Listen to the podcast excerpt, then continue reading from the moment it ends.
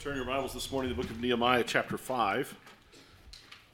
Nehemiah continues to just be a rich resource for us and giving us uh, wonderful lessons about ministry, stewardship, life um, in general. And thankful that we're going through the book and uh, doing it in a context that's not all about a building campaign or raising money of any kind, but rather just a heart to try to understand the word. Just want to remind you, we ended up in Nehemiah because we just finished Job.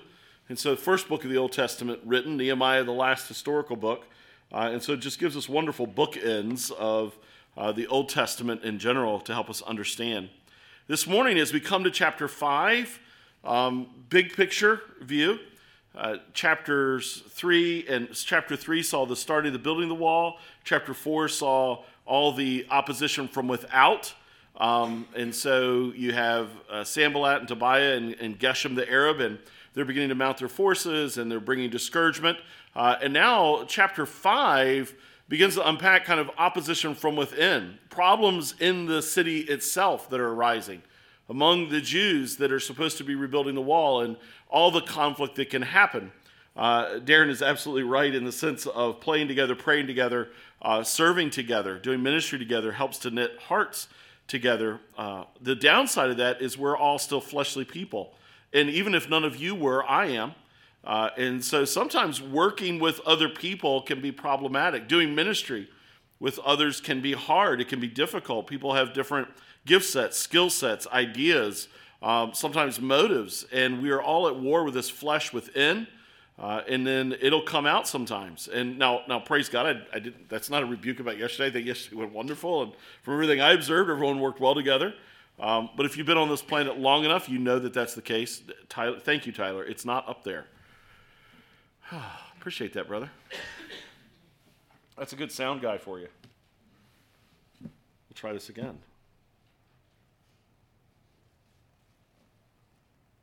It it tried. That like magic, like magic.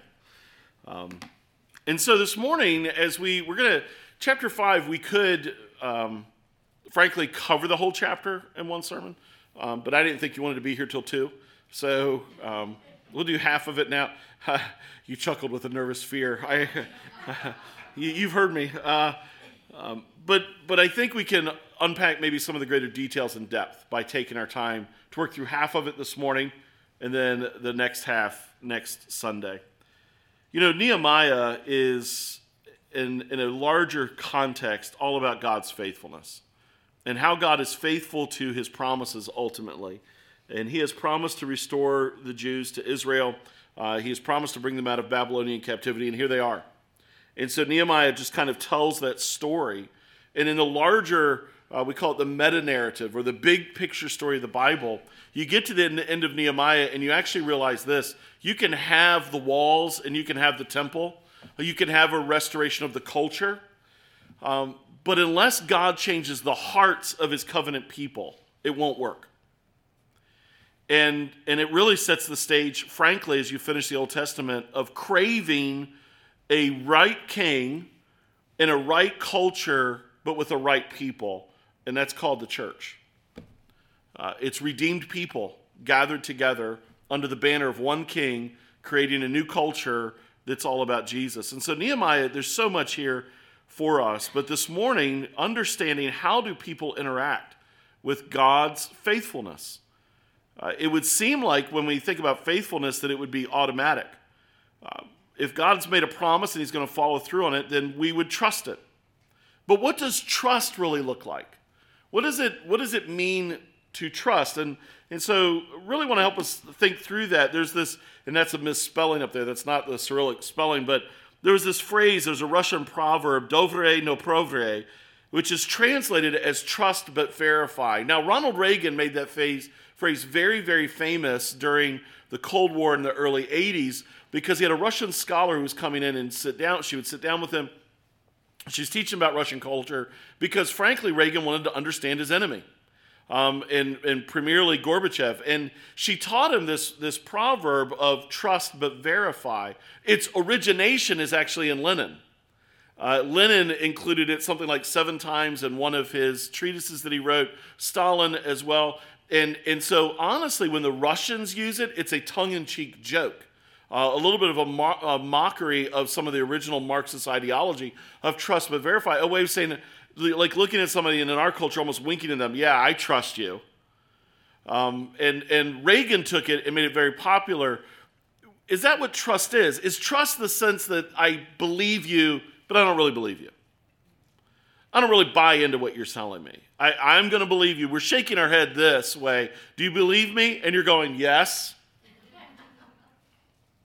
And is that how is that what trust looks like? If someone's made a promise to us, is that what trust really looks like? Um, maybe you're one of those people that you tend to, by nature to be very skeptical, or maybe you're one of those people that um, that folks have pulled the wool over your eyes a lot of times, or they've joked with you, or they've teased you, or they've they've made promises they haven't fulfilled. And so when you think about trust, um, you think about it in that kind of context. I believe you, but not really. Is that what trust looks like?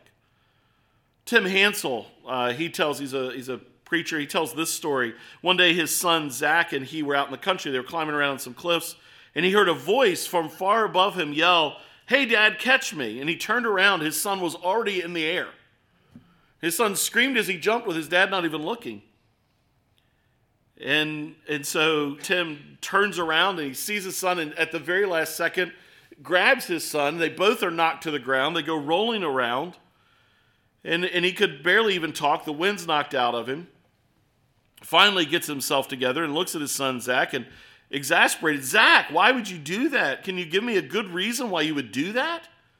And his son just looked at him with the calmness only a child could have and said, Sure, because you're my dad. His whole assurance, Zach's complete confidence, was based on the fact that his father was trustworthy. He could live life to the hilt because his dad could be trusted. He lived with utter abandon, no fear, because he could trust his father to catch. Is that what trust looks like? Complete abandon, total ambition for the sake of God because we can trust our father. But trust is not nearly so clean as we get older, is it? Because if you live long enough, you've been burned. And if we're really honest, sometimes we feel like we've been burned by God. We trusted and it didn't work out. We have been failed and we have failed other people. There's an old story about a man who falls off a cliff on his own and he's going to die, but on the last moment he throws out his hand and he grabs a branch and he's hanging onto this branch.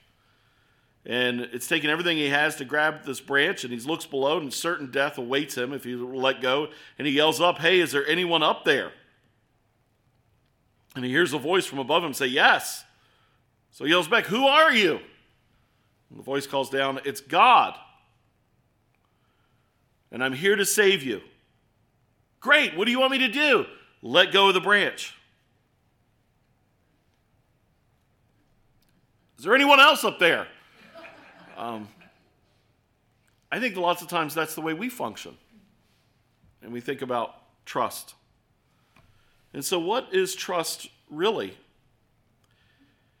Well, Nehemiah, again, is all about God's faithfulness.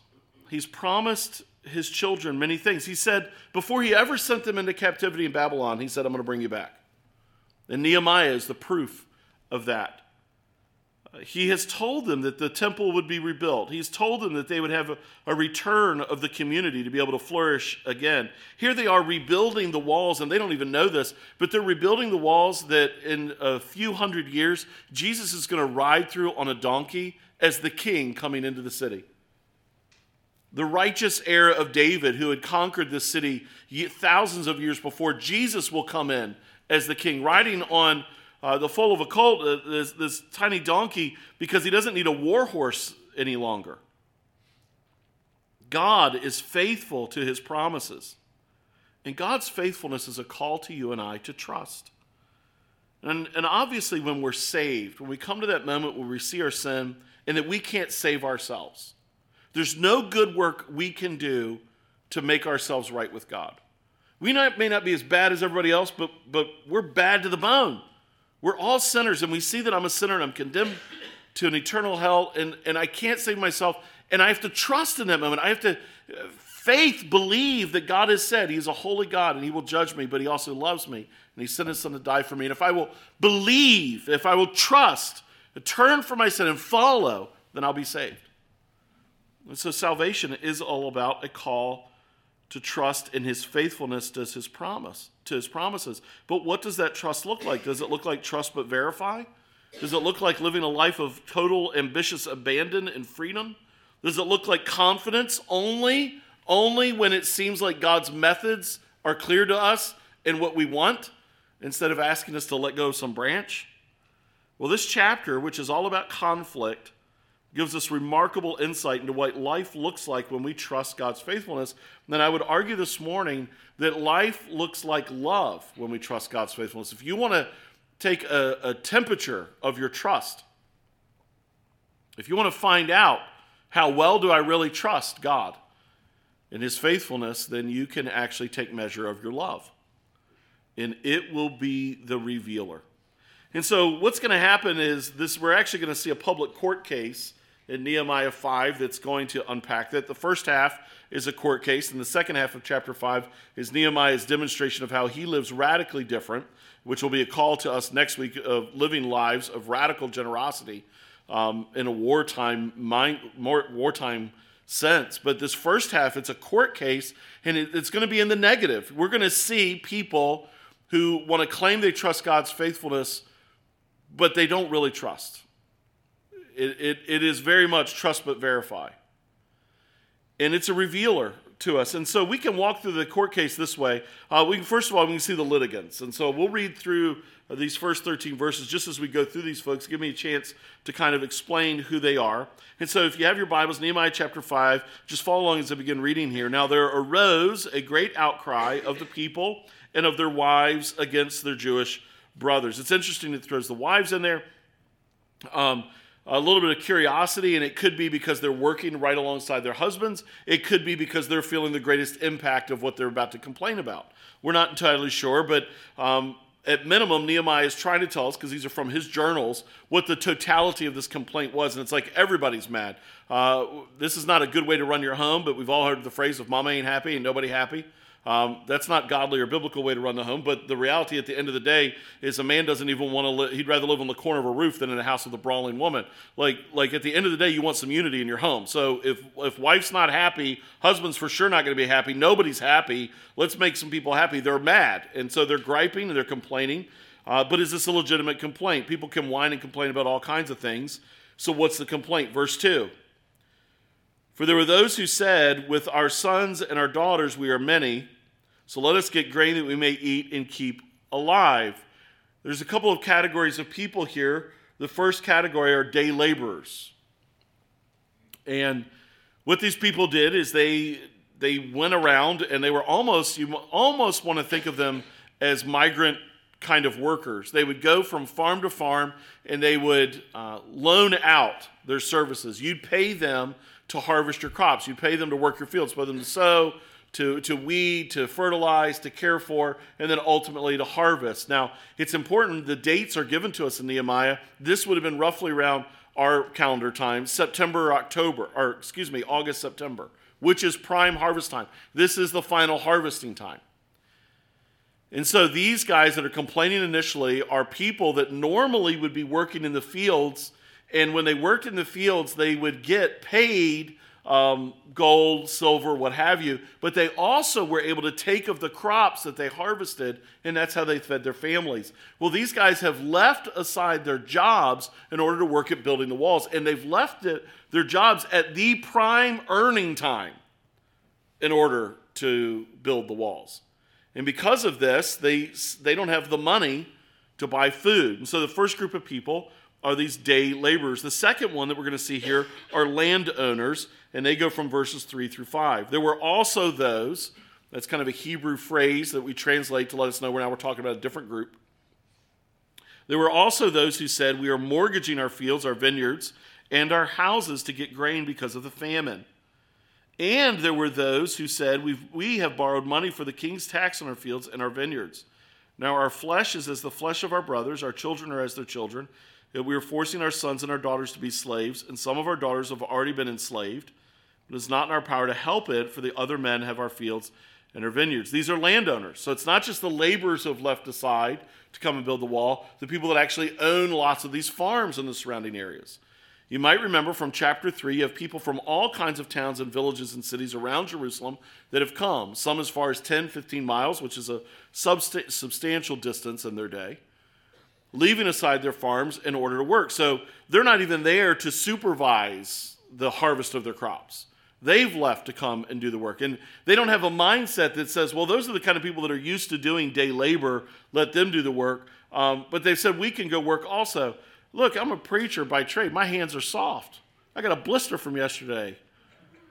Shed some tears for me, right? Like, um, I woke up this morning sore, right? Like, like I'm not used to spreading mulch all day and and, and doing these kind of things, and, and so it's good. And I, I, I enjoyed it. I'm not complaining, but you got people that are like, I own the farm, but I can go sling some mortar and move some stone because building the walls matters.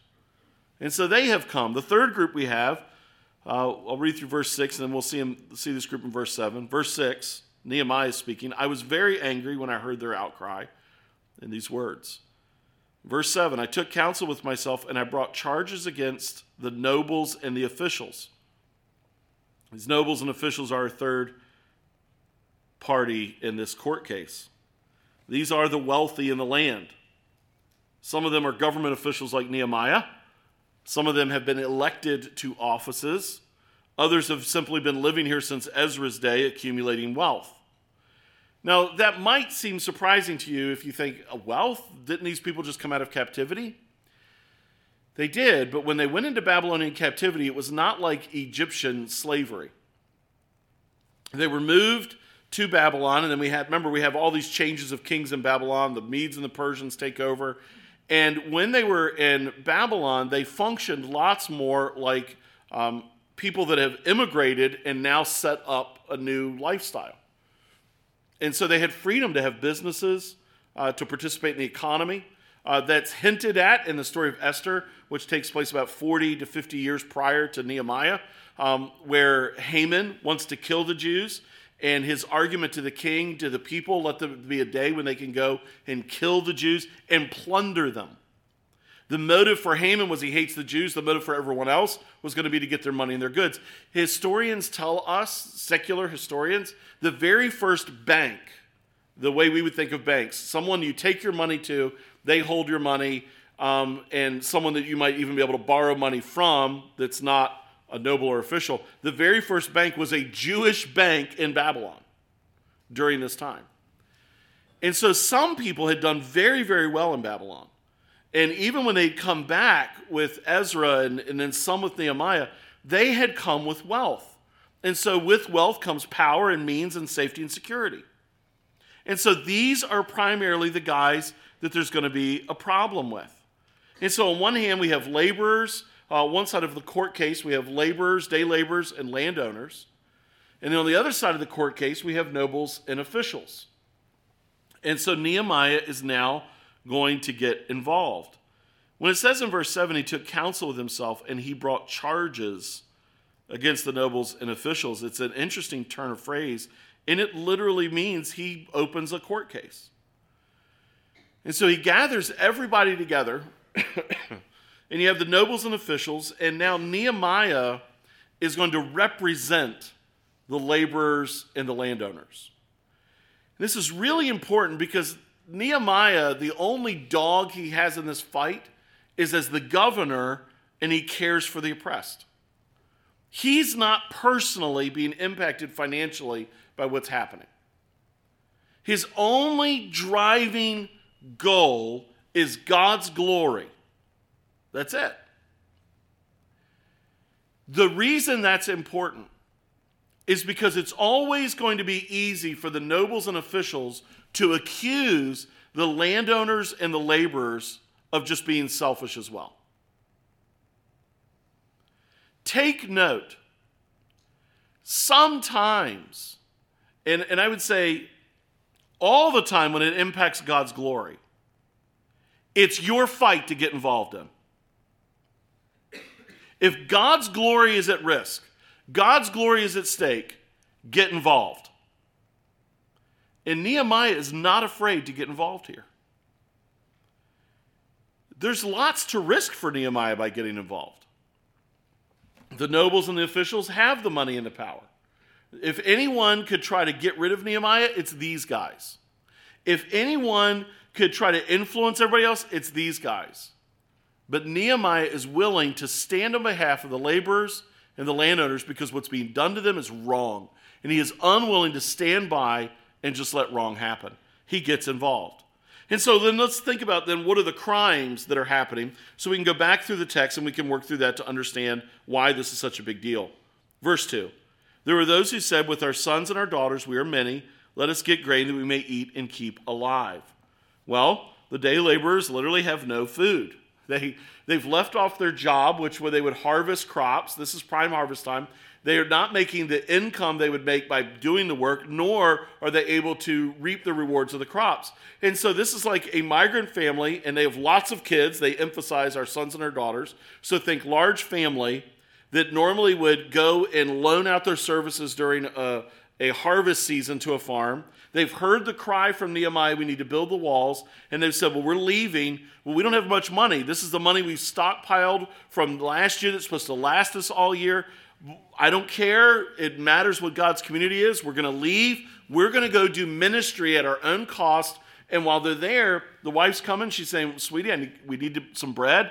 Okay, well here let's let's ration out our funds. It's only 52 days. It tells you um, how quickly their money ran out, and now suddenly they don't have any more money to buy bread. So maybe husband, dad is out there working lots with the kids, and if the wife she doesn't have infants there, she's able to come and help, and they don't have any food to eat when they go home.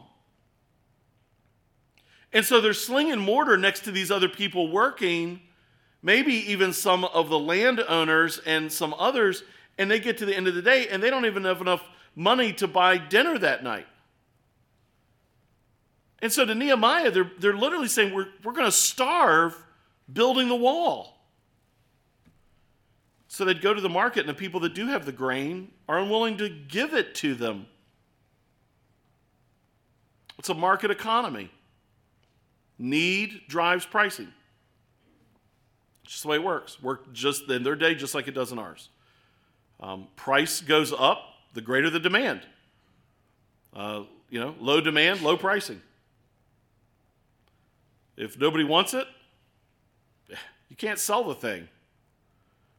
Uh, I was joking with my family the other day. There's a, because uh, I'm a car guy, there's a 65 Falcon with a brand new 302 motor in it, great drivetrain, uh, new mag wheels. Uh, I'm like, man, that's the car I want.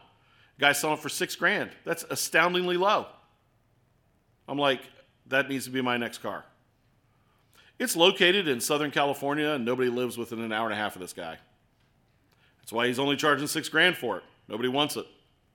Nobody wants to get, there to get it. If you tried to sell that same car here in Columbia, easily 12 to 15. Supply and demand. So these people don't have food, and so the grain prices have been jacked up because everybody is right here in Jerusalem trying to buy food. And these people have no money, they have nothing to eat.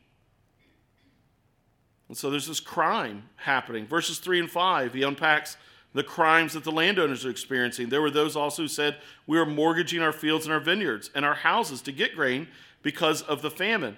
Now, it's not clear to us if there was a famine in the land um, as much as what they're identifying is not enough bread to go around for all the people that are here. And that's most likely what's actually happening.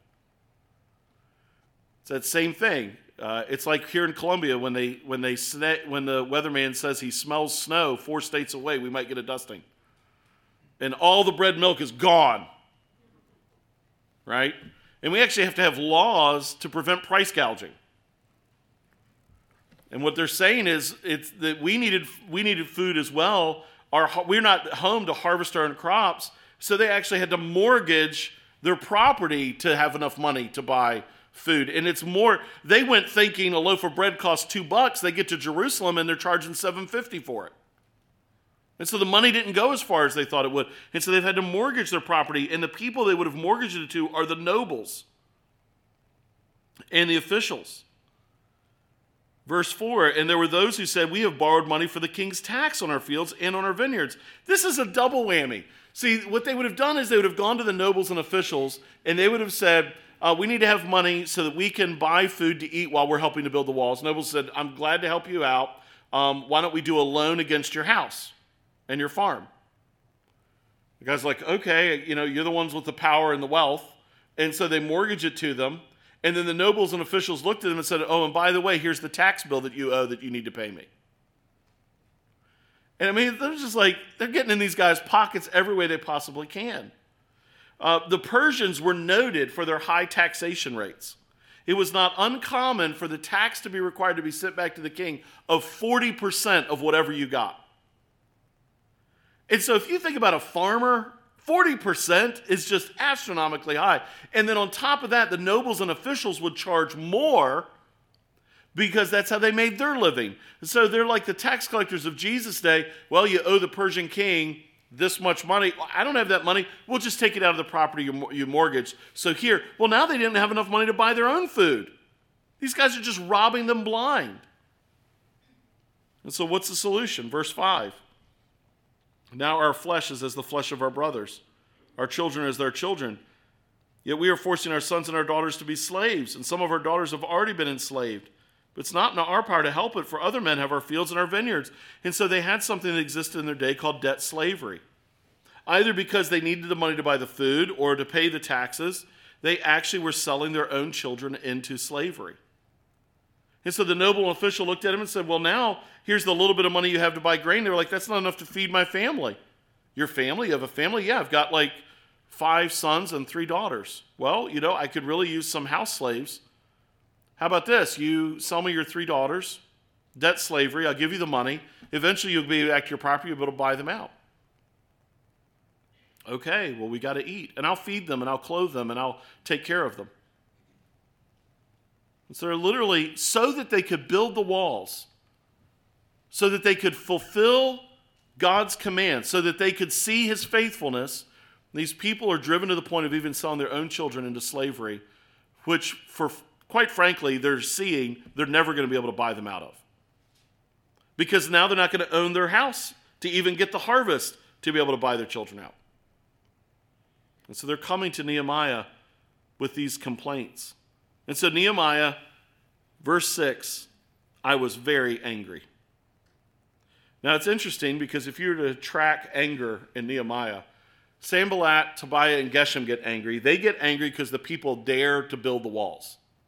They get ripping mad that Nehemiah has the plan. They get even angry that the people get involved. And then they get super angry when the people aren't scared of them. This is when Nehemiah gets angry. And when Nehemiah gets angry about, he gets angry about the injustice of what is happening and the absolute selfishness of what is taking place. So Nehemiah is very angry when he heard their outcry and these words, and he took counsel with himself. And so, very simply, what am I going to do about this? Because I'm ripping mad and I'm not sure exactly what to do. So he brings charges against the nobles and officials. And so this is a court case. he says, you know what? I'm going to put them on trial in front of everybody. And on one side, we're going to have the landowners and the day laborers. On the other side, we're going to have all of these nobles and officials. The opening, the opening accusation, he says, You are exacting interest each from his brother. And I held a great assembly against them and so this would be like the opening charges. And so the foundational charge is they're charging interest. Now, here's what's interesting about that. In all the list of crimes I just gave you refusing to sell bread, jacking up the prices, mortgaging property, buying their children into debt slavery, charging some interest on the money you loan them. Which seems like the lowest crime? Charging interest. I mean, what's the big deal? If you loan somebody money, I'm going to loan you, I'll just throw out numbers, right? If I'm going to loan you, loan you 10 grand, if I left it in the bank, I might, you know, our current banking system might make 0.003% interest. If I put it in the stock market, might get an average annual return of 4 to 5%. If you have a great stock broker, maybe 6% or more, depending on the stock market. And so if I'm going to loan, if I'm going to take my 10 grand out of the system, the banking system, and I'm going to loan you 10, 10 grand, it's costing me money. I'm losing money because I'm not making my money on my money like I normally be able to make it. It seems, you know what? I'll even charge you way less interest. I'm going to charge you 1% interest. It seems like charging interest is the look. Aren't I being a good steward of the money God gave me? That actually seems like the lowest crime. And so it's fascinating that that's what Nehemiah's accusation is. Why would you do that? You know, if, if someone's being charged criminally, they love to stack charges. Uh, prosecutors love to do this, um, and we get it. And so if you bring somebody in and, and they've committed all these crimes, they go and they rob a bank with a gun and, and they shoot one of the, the security guard and kill him, and then they flee away. And as they were fleeing away, the stoplight cam or the red light camera got a picture of the license plate. I guarantee you, when they get in the court case, the prosecutor doesn't say, uh, Joe Smith is charged today for running a red light. He's going to say, Joe Smith is charged with capital murder. And then you're going to go all the way down through the charges, and the last one listed is going to be speeding, running a red light. Nehemiah starts with what seems like the lowest. And here's why you would do that. Because if I can prove that you do this, and this is evil, then all it does is make your heart say, then how much more evil is all the rest of this nonsense that you're doing? And so that's where he starts. His opening charge is you are charging interest. This is the opening accusation. If there had been no rebuilding, if there had been no return of Ezra and now Nehemiah and Zerubbabel, if there had been no faithfulness of God, I will return my people to their city, to their land. I will give it back to them. If none of that happened, there was never an opportunity for this crime. These people are parasites on ministry. It's an opportunity to glorify God, and they see it as a chance to make a dime. They're willing to see families go without food so that they can make a little bit extra money. And the only reason these circumstances exist is because you have people in the land that are burdened to do what God wants them to do. They're unwilling to give the food to the laborers. There's every indication they're charging more than what's necessary. They're charging interest on mortgages and on loans that are being made. They're taking their children into debt slavery. And so Nehemiah is burdened to prove that the problem here is not just illegal, it's ethically and morally wrong. And so he goes about doing it a couple of different ways. First of all, as Nehemiah opens the court case, he says that it violates the law concerning interest. Why does he make that accusation? You are exacting interest each from his brother. Because in Deuteronomy 20, 23 19 through 20, it actually says this You shall not charge interest on loans to your brother interest on money, interest on food, interest on anything that is lent for interest. In other words, anything that normally you'd charge interest for, don't you dare do it to one of your brothers in God's covenant community here in Israel. Verse 20, you may charge a foreigner interest, but you may not charge your brother interest, that the Lord your God may bless you in all that you undertake in the land that you are entering to take possession of it. Now, The law of God is being given in such a way here to God's covenant community to show what love looks like. You see, when, when you have Israel and you, God's covenant community, what that means is these are the people that I've made a covenant with. I will be your God, you'll be my people. It's a mixed lot. There are some that are believers, there are many who are not. And so I'm going to put this all these laws in place for you. And all these laws are intended to govern your behavior and the way you deal with me and the way you deal with one another. Because in the absence of the laws, frankly, there can be zero confidence that anybody, anywhere, is going to actually choose to love God and love others more than themselves. That's why in the New Testament community, you know what the law is? The law is the law of love. Galatians 5. That's the law that rules us. What's the law that rules us? Love God, love your neighbor as yourself.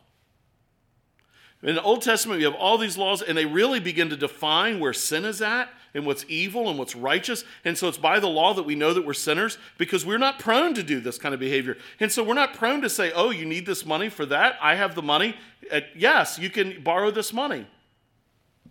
The stewardship is there. It's not that anytime somebody asks you the money, you just give it to them. There is stewardship there to recognize, oh, they, these people run themselves into debt and they, they're not making wise purchases. Um, all they want is the next new shiny, bright thing. And so that's, and so no, I'm not loaning them the money. But the reality is it's an agrarian culture. And so sometimes your crops go bad and your neighbors don't. Sometimes the dad in this family gets sick, and in this one he doesn't. And so they run into a hard season. They need some help. And so you say, you know what? Yeah, I can. Yeah, here, here, I loan you the money. Here's the agreement, and, and you'll pay it back. Great. But you don't charge them interest. You don't try to make money on somebody else's need in the covenant community. That's his point. They don't exist for you to make a profit on them. And so God gave them that law. So the reality is, as much as we might be prone for that to rub us the wrong way, that was God's law for the nation of Israel. In order to teach them to love their neighbor as themselves.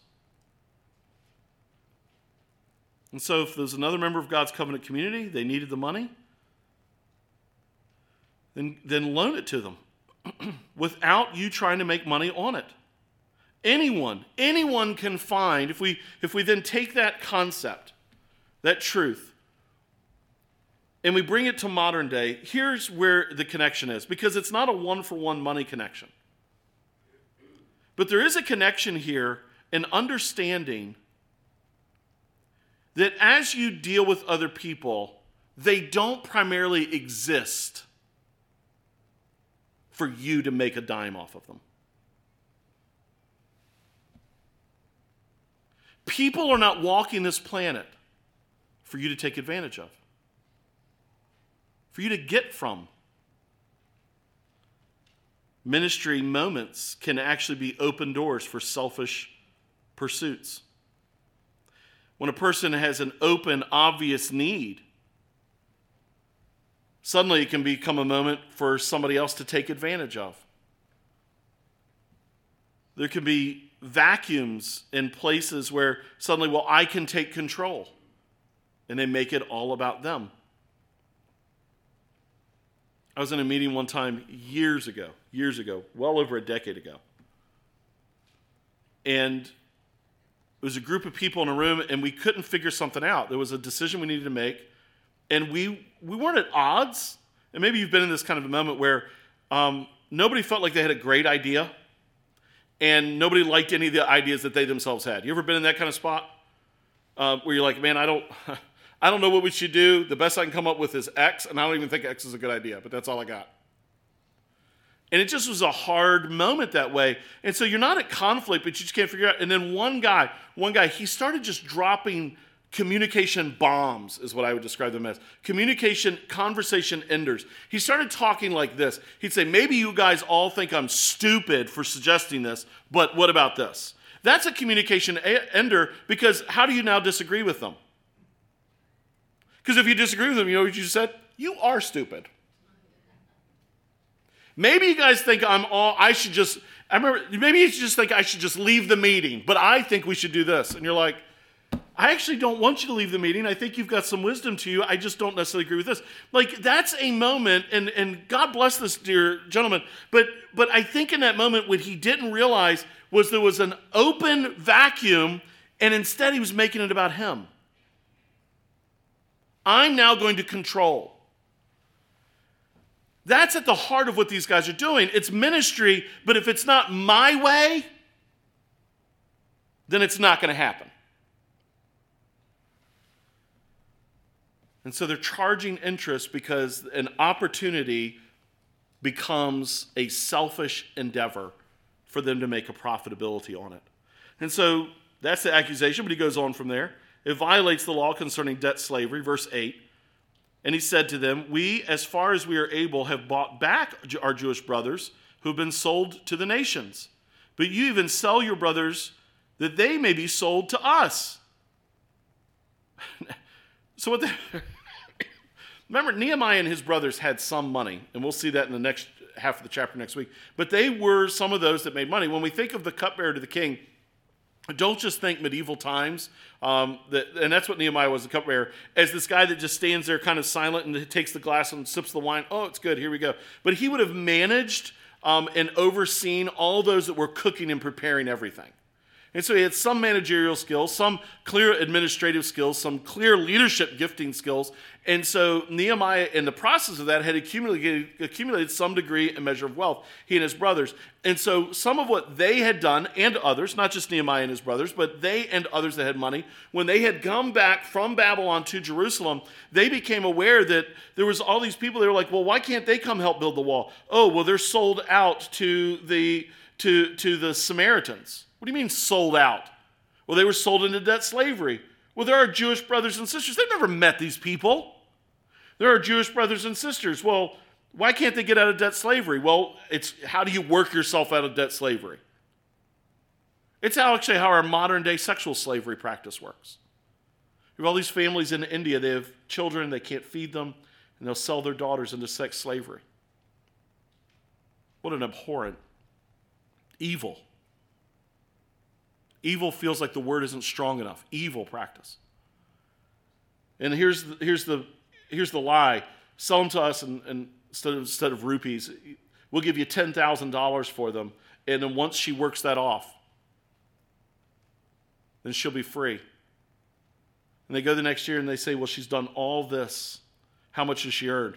Well, $150. What are you talking about? She should have earned 4000 by now. Yeah, but we had to pay for this for him. We had to buy medicine for him. We had to do this and we had to do this and we had to They always find ways to keep them enslaved. It was the same way back then. And so Nehemiah would go and say, How much is it going to cost to, to get Jodab and his, and his brothers and children out? Well, that'd be 5000 They throw this price out thinking they'll never be able to pay it. Nehemiah goes, Here's 5000 They're free. Here they come. If you've ever read Les Mis or watched the film or see the Broadway show, it's like a Valjean moment where he's buying back this little girl out of slavery. And so Nehemiah has brought back, bought back Jodab and his brothers and his children. And then all of a sudden they get there and they don't have money for food. So they go to the nobles and officials. And nobles and officials say, Well, I'm sorry, but I can't just give you the, the food. Well, I need money for the food. Okay, well, I see you've got some daughters here sell them to us in debt slavery. And okay, well, at least they'll be here in the city with us. We'll be able to see them every day. Yeah, absolutely. Then they turned right around and sold them back to the Samaritans. Can you imagine? Like, I'll be honest with you, I think Nehemiah actually shows a, a substantial amount of restraint. Because it's like whip the sword out and start hitting these people. This is evil. And that's what they're doing. Well, the law condemned debt slavery. So the reality is in the law that actually gave a provision for debt slavery to some degree. This is the way it was supposed to work in God's covenant community. You got Steve and Beth Ann, and they got their three kids, and they own a farm. And then all of a sudden, one year, Steve gets really, really sick and he can't work. And so Beth Ann and the three kids, they're trying to take care of dad. They can't manage the farm. They mortgage the farm. Next year, Steve's recovering, but they still don't have enough money to be able to sow crops. And so two of Steve's kids go into debt slavery to provide the money to sow and make the crops work. And you're like, well, see, it's just like that. They're never going to be free. Here's the provision God gave in His law every seven years was the year of the Sabbath. Guess what happened on the seventh year? Everybody goes free. And so it had been year seven, and all of a sudden, here's the two kids coming home. They don't owe, and they're free. And that was the way the nation of Israel was supposed to work. So even if something bad happened, it was built into the legal structure so that no one, hear me now, would ever experience what we call generational poverty. There would always be a freedom to go back. There would always be a freedom to have the land back, your property back, your houses back, your kids back. You'd get it all back generational poverty would have been devastating. We have generational poverty around the world. Here in the United States, in particular, 71% of children raised in poverty will raise their own children in poverty. In other words, it's a cycle that is almost impossible to break. Children that are raised in poverty have a lower cognitive ability. Did you hear me say that? Raised in poverty have a lower cognitive ability. That doesn't mean that a child born to very poor parents, impoverished parents, is born naturally stupider than our kids. But the lack of available health care, education, and nutrition literally shrinks their brains. And so, if you live in a world that says, "Oh no, just because you're born in poverty doesn't mean you can you have to stay in poverty," you can pull yourselves out of it. Well, first of all, first of all, only 29% will. And secondarily, they're starting deep in the ditch with the short end of the stick. Generational poverty is devastating. They're shown to have greater health risk, lower reading rates, inadequate health care, inadequate education system. And so in God's community, He said, I'm going to build a law in that's going to make generational poverty a thing of the past. But these guys defy that. Nehemiah had been on mission to buy back Jews. They're on the mission to, to, to sell them as slaves. It robs God of his glory. Verse 9 So I said, The thing that you're doing is not good. Ought you not to walk in the fear of our God, prevent the taunts of the nations, our enemies? In Malachi 3, it makes an interesting, similar claim. And Nehemiah's argument here is your behavior it would make everyone else look at us and say, the Jews are just like everyone else on the planet. They are a parasitic group of people that will consume their own for the sake of a few. Malachi 3 says, Will man rob God? Yet you are robbing me. But you say, How have we robbed you? And in particularly in Malachi's day, they weren't giving to the temple in your tithes and contributions. You're cursed with a curse for your robbing me, the whole nation of you. Now listen to the flip sides in Malachi as he continues this argument. Bring the full tithe into the storehouse that there may be food in my house, and thereby put me to the test, says the Lord of hosts. What's the test? The test is this is God faithful? Because he says, If I will not open the windows of heaven for you, pour down for you a blessing until there is no more need. I will rebuke the devourer for you, so that it will not destroy the fruits of your soil, and your vine in the field shall not fail to bear, says the Lord of hosts. Then all nations will call you blessed, for you will be a land of delight, says the Lord of hosts. I just want to point out how Malachi moves between blessing and cursing almost seamlessly. If we don't condemn evil, there's never a need for God's grace. If we don't make his judgment clear and plain, there's no place for repentance. If I don't tell you that you're born a sinner and you're a sinner by choice and your sin condemns you to an eternal hell, you never need the cross of Jesus. I like how Spurgeon put it only those with spiritual wounds need heavenly surgery. Nehemiah is bringing the full weight here because they're rebuilding the wall for God's glory, and now these nobles have more in common with God's enemies than God's community. His last indictment is not everybody's doing this. Verses 10 and 11. Moreover, I and my brothers and my servants are lending them money and grain. The word that he uses for lending there is very different. Uh, there's no interest exacted whatsoever. Nehemiah, I don't know how we're going to have food. We don't have enough food. I, I need $20 to buy dinner. Great, here's $20. Here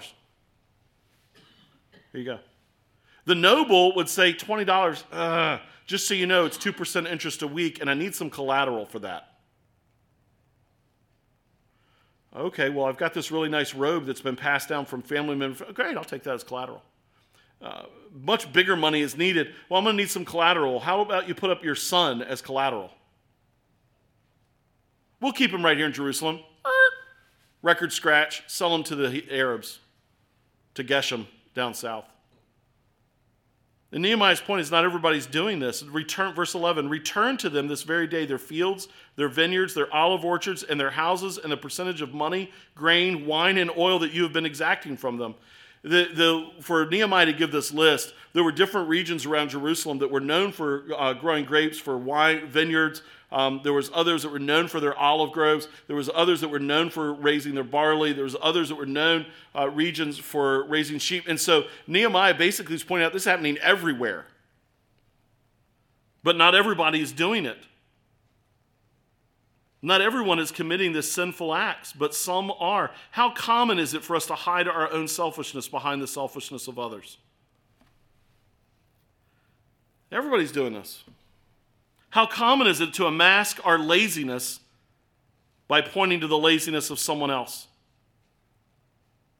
How regularly do we shelter our failure to love under the umbrella that other people don't love either? Listen, you don't take your cues for how God has called you to love from what everybody else does. You take them from Jesus. How has He called me to love and serve? I'll never forget one of the first jobs I had um, was working super hard one day, and uh, a guy pulled me off to the side and he said, "Look, you need to slow your roll." I'm like, what are you talking about? I, I, mean, I grew up with a dad. I mean, you worked. He's like, you need to slow it down. I was like, why? He said, you're making the rest of us look bad, and it ain't cool. You know what? I wasn't making them look bad. Their laziness made them look bad. But they wanted to shelter all of us together and all of us be lazy together. You know what? Sometimes in ministry, it's easy to mask our selfishness and laziness under the umbrella that other people are selfish and lazy. It's shameful, it's embarrassing. And so then he brings judgment upon them.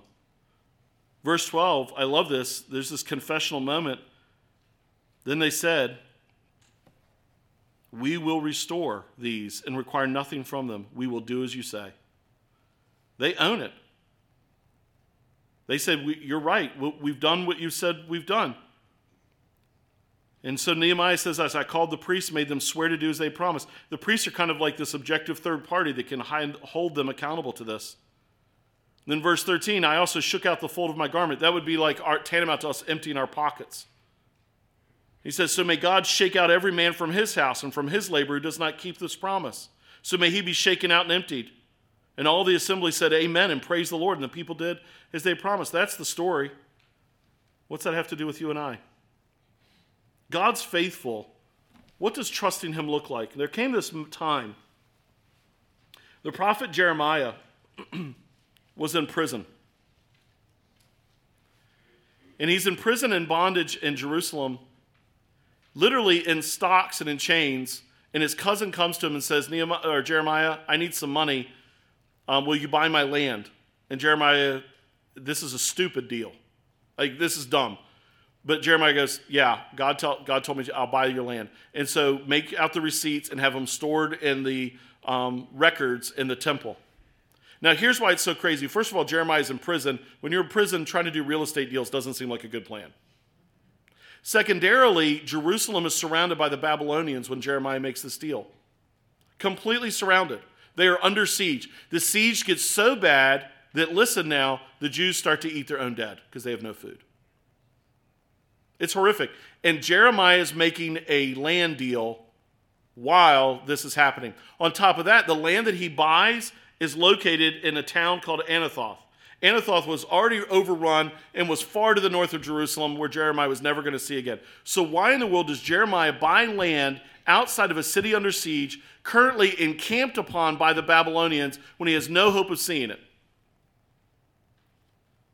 because he says, Take the record and put it in the temple because there's going to come a day, and God is faithful to his promises. And there's going to come a day when he kicks the Babylonians out and we have the land back. And I want the record that I believed God would do that now. I believe God is faithful, so I'm going to love my cousin. And I'm going to help him out. And I'm going to prove that God is faithful. And so, at his own expense, Jeremiah's expense, where he would have to fund his own feeding in the prison of the day. And, a, and you know, who's the last person you're going to feed if you don't have food in a, in a city? The guy in jail. So he's having to buy his own, but he takes his own money for land he's never going to be on, he's never going to see, to prove God is faithful. Why would his cousin come to him knowing this? Because his cousin comes knowing Jeremiah is going to love. Listen, when Jeremiah trusts that my God is faithful, I'm set free to love somebody else at my expense. All of Nehemiah is about God's faithfulness. You know who doesn't really trust his faithfulness? The nobles and officials, because they see it as a moment to protect myself. They see it as a moment to make bank on, on what's going on. They see it as a moment to advance myself, not to advance God's kingdom. I can't have it cost me. How much is this going to cost me? Listen, if you approach ministry with a mindset of what is the cost benefit analysis all the time, and it's about here, your heart's revealed you actually don't really trust his faithfulness. You don't really have that confidence. Jesus uses money to demonstrate how well we understand the gospel. Those that have been forgiven much will forgive much. Just like the man who owed, who owed an insurmountable amount of money pictures those that have been forgiven their sin. God has been faithful to love and forgive me, so I'll be faithful to love and forgive others. The way I steward resources like my money will demonstrate if I truly trust God's faithfulness. Faithfulness to what? Did Jesus actually say this? Truly I say to you, there's no one who has left house or brothers or sisters or mother or father or children or lands for my sake and for the gospel who will not receive a hundredfold now in this time houses and brothers and sisters and mothers and children and lands with persecutions and in the age to come eternal life. But many who are first will be last and the last first. Can I just ask you, how in the world does that equation work? How does the math work that I come to Jesus, and when I come to Jesus, I lose all these relationships, I lose my property, I lose my inheritance, I lose my job, I lose, lose, lose. Serving Jesus feels like a lot of loss. And then Jesus says, but you'll get it all back here. How does that work? How does he say you lose it here, but you get it here and even more in eternal life? Because do you know what you get when you come to Jesus? You know what you're supposed to get? A community. And so when you come to Jesus, you might lose your land. But guess what you just gained? My land. You might lose your money. But you know what you just gained? My money. Because it's God's. It's not mine. And you just gained the love. And so you may have lost your family. You know what just, you just gained? A brother. When you come into God's community, what Jesus is saying is yes, it will come with persecutions and it will come like a parent loss, but I'm telling you, you gain so much more, a hundred times what you've lost, and even more than that. The only way that happens is if you actually believe those promises.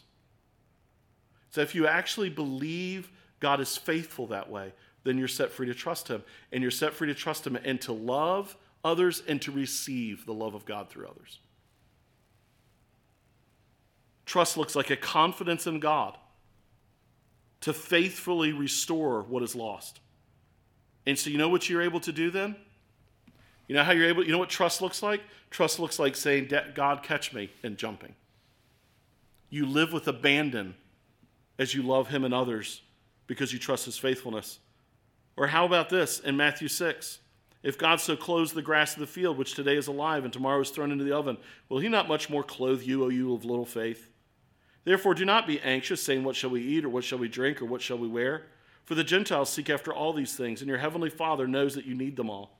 But seek first the kingdom of God and his righteousness, and all these things will be added to you. I'll just give you a very tiny testimony, a very tiny testimony of this. I've been married for 18 years. I've never bought a washer and dryer in my life. How? Because when I moved here, my brother in law had flipped a house and he had a washer and dryer. He's like, I don't need it. Hey, you want it? Here. like, great. They were GE, so they ran like a beast. Christmas time, dryer started acting up. I've already changed parts on it, washers. They do have a lifespan. It had become almost like that uh, philosophical question if you change every board on a ship, at what point does it cease being that ship? Right? So it's like if, if you've already changed this on the dryer, change this on the dryer. And I was like, you know what? President's Day of sale's coming up. I'm gonna, I'm gonna, I'm gonna do President's Day sale. We'll make do till then. My wife's like, yeah, fine. That's, you know, we'll do it. On my washing machine, I had a duct tape little sticker. Don't use small load because it didn't work on small load. We were teaching our kids how to wash laundry, so we had a duct tape sticker. No. President's Day comes up. I contacted a brother in the church who, who was able to get lots of deals. And he was like, Well, how about a, would you be open to use one? I'm like, Well, you know, obviously, on the brand and the price. He goes, How about free and Maytag? When you hear free and Maytag in the same sentence, your heart rate goes up. Every time my wife and I walk through our garage, we say, Look at God's provision. I don't know, maybe that seems small to you, but you know what it sounds like to me? It sounds like God saying, I love you, Steve, and I've got you. Just trust. And you know what it was? It was through a brother in the church, from another brother out of the church, that I've literally met like twice. That was a, it's an open testimony to God's faithfulness to his children. He loves you. He loves you. He loves you. He loves me. And when we believe in his faithfulness, we're set free that it's like, so I'm trusting God over here, and these brothers could make money on me. They could have charged. They, they, they should have charged. In every other economy, they would. But they don't because it's like, I just trust God's faithfulness so I can be free to. That's what it looks like. You know what trust looks like? It looks like I love you and I'm free to love you because I can believe that He'll be faithful to me. I don't have to take from you.